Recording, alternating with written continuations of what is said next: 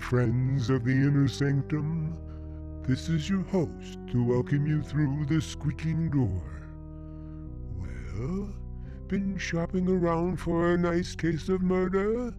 Of course you have, and you've come to the right place because the characters on this program simply kill themselves to keep you amused. Why, only the other day we were accused of making murder our business. But we wouldn't do that, friends. Oh no, because that would be mixing business with pleasure. And we consider it a pleasure to give some stiff the business.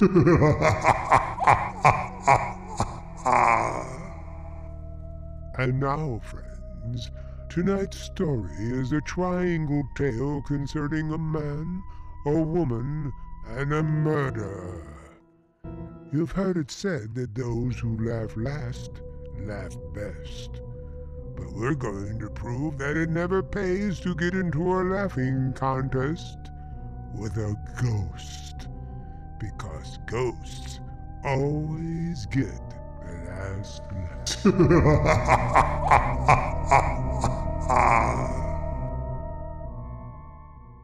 I know he's dead. His body's been in the grave for weeks. And yet, although I tell myself it's impossible, I can hear him laugh. That raucous, mocking sound haunts me. Same laugh that I heard for the first time in the courtroom. He'd never laughed during all the weeks of the trial. Never even smiled.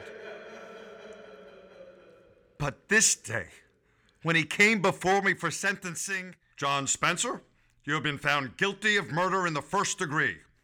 Do you wish to make a statement before sentence is imposed? I killed Hicks. I'm willing to admit it now, but but he was no good. He he got just what he deserved, and everybody knows it. I'm not a killer. I never committed a crime before, and all I ask now is a chance. John Spencer, the jury took all that into consideration when it recommended life imprisonment. However, I have the power to ignore that recommendation. It is my firm conviction that to allow one man to take the law into his hands is to encourage others to do likewise. I therefore override the recommendation of the jury and sentence you to be hung by the neck until dead. No, Judge, please. I've got a girl. We were going to get married. All I ask is to live so I can see her once in a while. You should have thought of that before you committed murder. Uh, it's easy for you to tell me what I should have done, but you won't always be on top. Maybe someday you'll be down here where I am.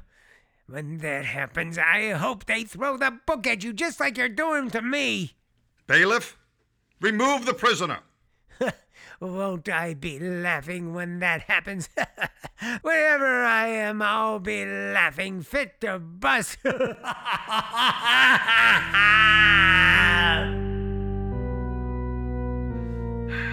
Same old story.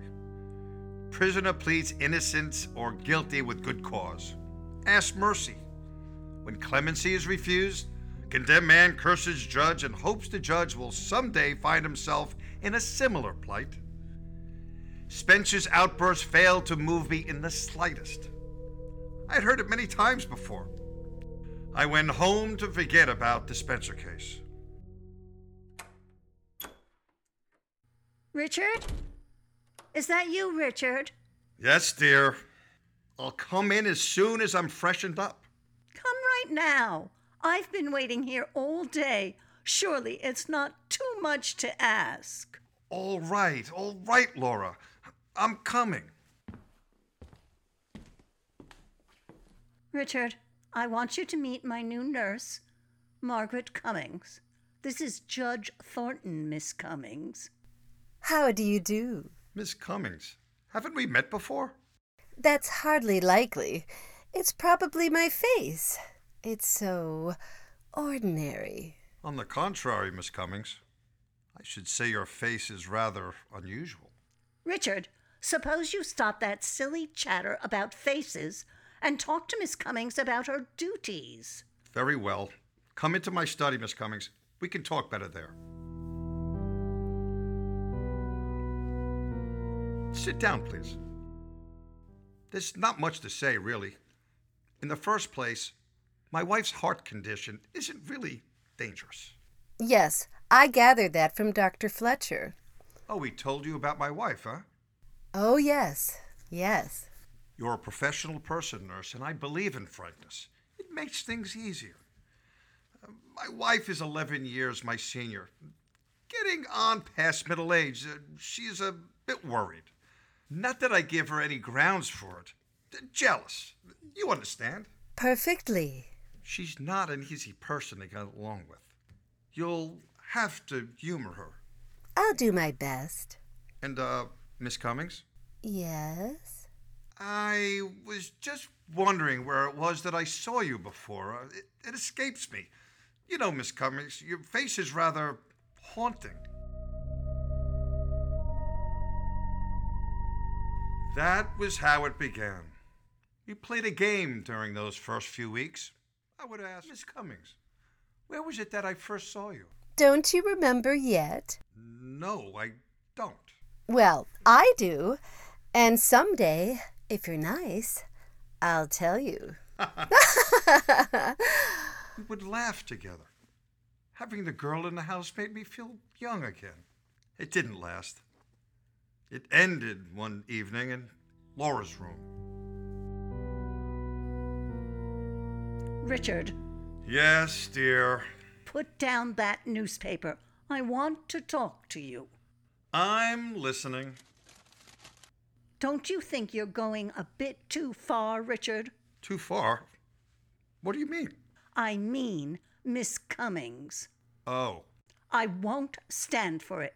I won't allow you to disgrace me in my own home with a woman who's little more than a servant. Oh, Laura, for heaven's sake. I may be a bedridden invalid, but there is a limit. You're jumping to ridiculous conclusions, Laura. Ridiculous, am I? I suppose you'll deny you're in love with Miss Cummings, that you've been carrying on with her right under my nose. Certainly I deny it. I have eyes, Richard. I've seen you two whispering together. I've watched how you look at her. Oh, you're talking utter nonsense. There's nothing between me and Miss Cummings. Nothing? Nothing. Absolutely nothing. Well, then, I'll give you a chance to prove what you say. I don't want Miss Cummings here. Dismiss her. You want me to dismiss her? Yes, Richard, I do.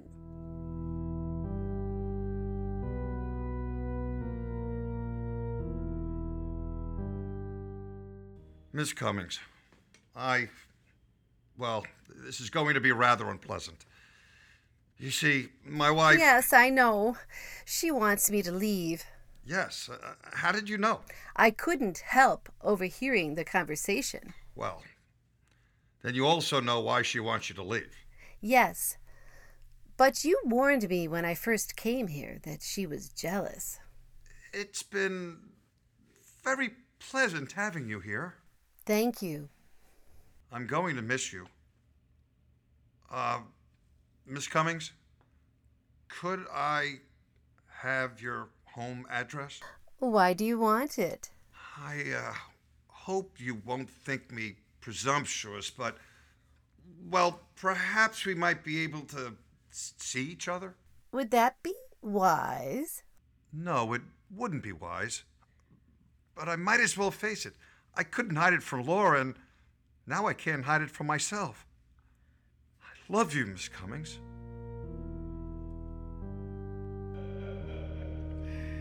That night, I heard Spencer's laugh for the first time since the day in the courtroom. I set it down as a figment of the imagination, born out of a feeling of guilt due to my disloyalty to Laura. I put it out of my mind. I had other things to think about. The slip of paper with Margaret Cummings' address on it was in my pocket. A dozen times during the next week, I picked up the telephone to call her, but something held me back. It was fear, I guess. Fear that if I saw her again, I would be taking a final, irrevocable step.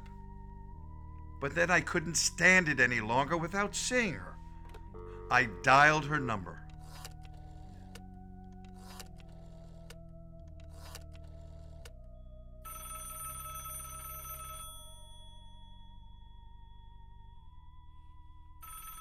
Hello?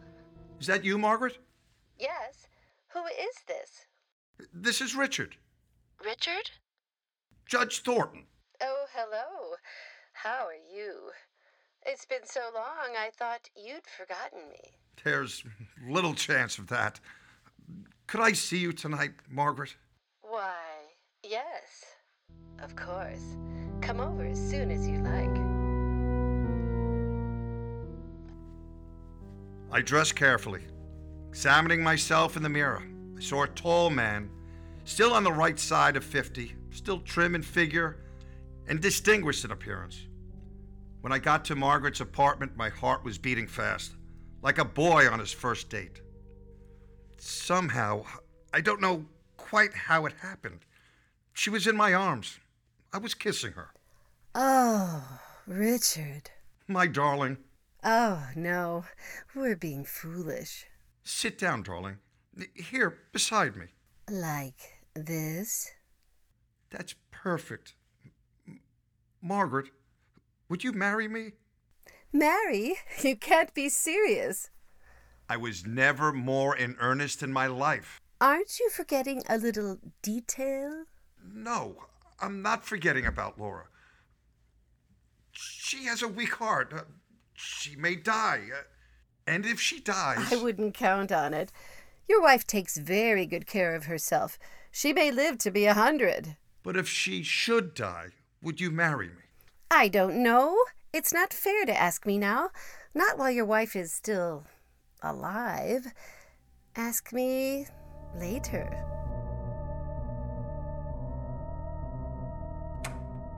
Richard?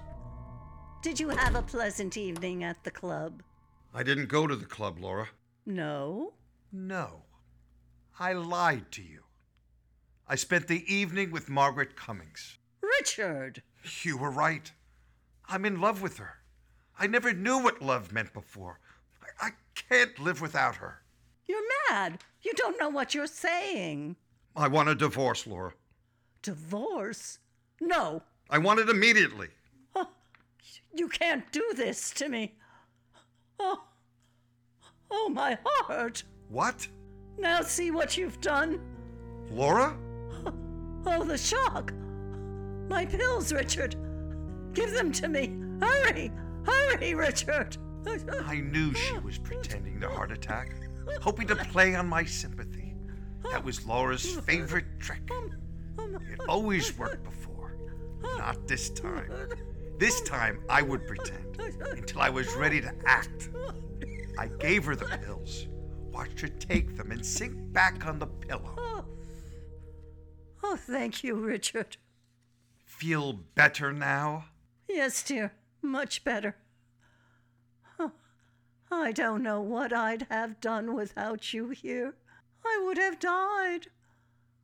Oh, Richard, say you didn't mean what you said before.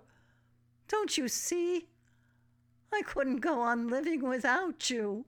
You won't have to, Laura. Then you won't leave me for that girl. I'll take care of you. Here, let me make you more comfortable. Your pillow needs rearranging. Yes, it does. R- R- Richard, what, what are you doing? I'm what? fixing... the pillow.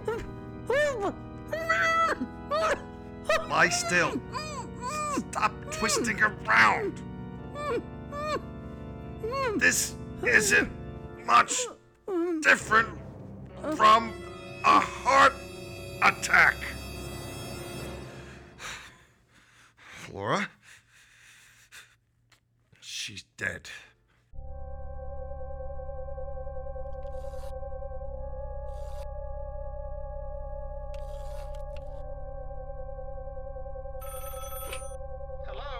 Doctor Fletcher. Yes? Uh, this is Judge Thornton. Please come quickly, Doctor. My wife has had a, a heart attack.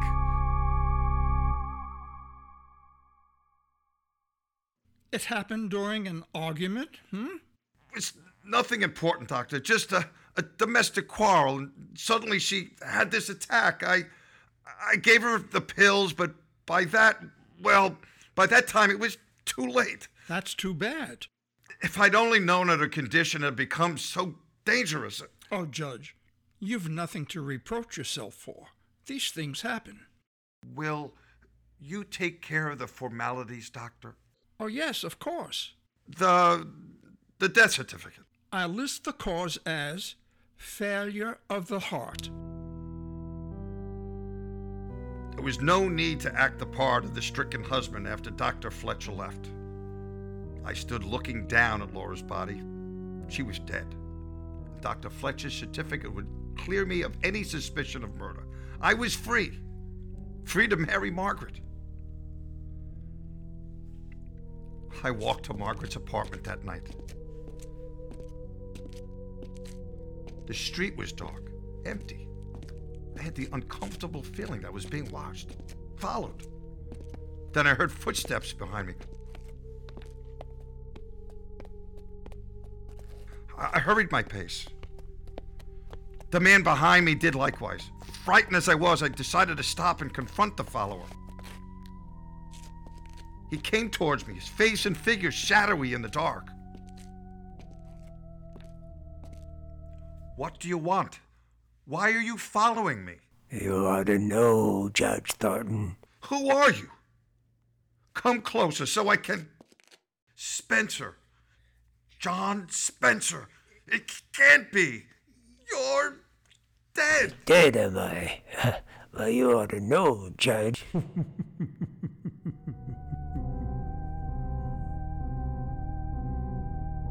Now, take it easy, mister. Take it easy. Just tell me what happened. I was being followed, officer, so I turned around to see who it was. And, uh, did you see who it was? Yes. That's why I fainted. The, the man following was a dead man. He was a... What's that?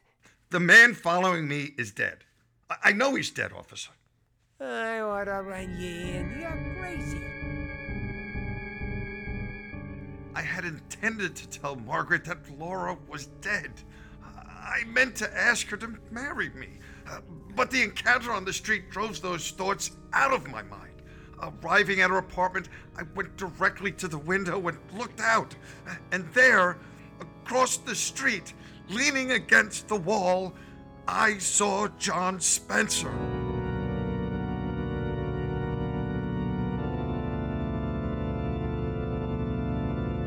Richard, I'm insulted. What? You didn't kiss me. You haven't even said hello. Oh, I'm, I'm sorry, dear, but that man across the street, uh, he, he can't be real. And yet, if he isn't... A... What man, Richard? D- don't you see him? No, there's no one across the street. He he was there a moment ago. I, I turned my head to talk to you, and, and now he's gone. Darling, you're trembling. You must be sick. D- don't look at me like that. Richard, what's the matter? I, I, I guess I'm sick. I'd better go and, and have a talk with Doctor Fletcher.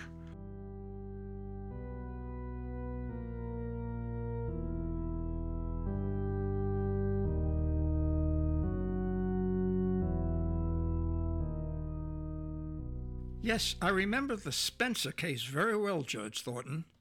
You could have spared Spencer's life, but didn't. And now you imagine that he follows you? Yes. But the man is dead. Then it was his ghost that followed me. His ghost I spoke to. His ghost that laughs. There are no ghosts, Judge Thornton, with one exception. The ghosts we carry about inside us. What do you mean? Well, these things you hear and see, these are hallucinations brought on by feelings of guilt. Spencer's been dead for weeks. So the question is, why should you experience guilt feelings at this late date? I don't know. Well, psychiatry has an explanation. Quite often, in such cases, one refuses to face the guilt object and transfers his guilt feelings to some other person. What are you driving at? I'm suggesting that your guilt feelings are not caused by the Spencer incident, and I'm going to ask you a blunt question. Did you murder your wife? Why, of all the idiotic... Now, just a moment, Judge, just a moment. I've been rather uneasy about the circumstances of Missus Thornton's death. But you yourself diagnosed it as a heart attack. I accepted what you told me that night. A superficial examination of the body did indicate such a conclusion, yes, but your wife's cardiac condition was mild. Now, your guilt feelings lead me to suspect... This murder talk is ridiculous. Were there any signs of struggle, any marks of violence? Of course not. Missus Thornton might have been suffocated. Oh, nonsense. Perhaps. At any rate, I intend to recommend to the coroner that an autopsy be performed. An autopsy? Yes. It would determine whether or not death was due to suffocation. You should have no objection, if I am mistaken. You meddling fool. Judge Thornton, put down that paperweight. You're so clever. Stay away from me. Uh, uh, I've gone too far now to stop at another murder. I'd lost my head. I should have agreed to the autopsy. That would have given me a day or two in which to plan my escape. But now, as things were, it would be only a matter of hours before Fletcher's body was discovered. My thoughts twisted and turned in panic. Maybe someday you'll be down here where I am. Won't I be laughing when that happens? Wherever I am, I'll be laughing fit to bust. I ran. Ran like a frightened child. I needed help. There was no one to turn to. Margaret. She loved me. She'd help me. I went to Margaret and told her what happened. You killed your wife? For you. So we could be married. And then Doctor Fletcher... I had to kill him, Margaret. He was going to recommend an autopsy. Why did you come here? We've got to run away. We still have an hour or two. Uh, we could charter a plane to Canada or Mexico. What makes you think I'd run away with you? I, I thought you loved me.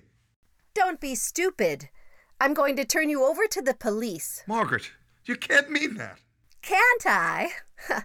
Just watch me. Margaret, listen, before you pick up that phone, even if you don't love me, even if you won't go away with me, uh, give me a chance. Uh, have mercy. You make me laugh. Judge Thornton, who never gave anybody else a break, pleading for mercy. We'll turn around and ask the man behind you for mercy. Behind me? That's right. Spencer! John Spencer! Take another look, Judge. Uh, no. No, you're not John Spencer. There's a resemblance, but you're not John Spencer. I'm his brother. You're the man that was following me. That's right. I was tricked. Led on by Margaret to kill my wife and forced by you to betray myself to Doctor Fletcher. But why? Why, Margaret? Why did you do this? For revenge. Revenge? Yes. The first day I came to your house, you thought my face was familiar. Well, now I'll tell you where it was that you first saw me. It was in the courtroom at John Spencer's trial. Courtroom? Yes, yes. Yes. Remember how he begged for mercy? He told you he had a girl, that he was engaged to be married, and you could have given him his life, but you sentenced him to his death. Were you the girl? Yes. Spencer, did... Did he know about this? All this was his plan, his revenge. Hello, operator? Give me police headquarters. I want to report a murder. Yes, that's right, a murder! Tell them it's very important to get here as soon as they can. I'm waiting now for the police to come, for the trial. For the sentence which I know will be death. As I wait, my thoughts go back to the courtroom. You won't always be on top. Maybe someday you'll be down here here I am. And when that happens, I'll be laughing. Well, Judge Thornton certainly misjudged Margaret Cummings, which was a grave mistake. Why, he didn't have the ghost of a chance with her. She double-crossed him right into the graveyard. Oh, a word of caution. If you must commit murder, be sure to select the proper weapon. I suggest a sharp-edged axe, because it provides you with a handy alibi. When the police want to know why you did it, you can claim the killing was accidental.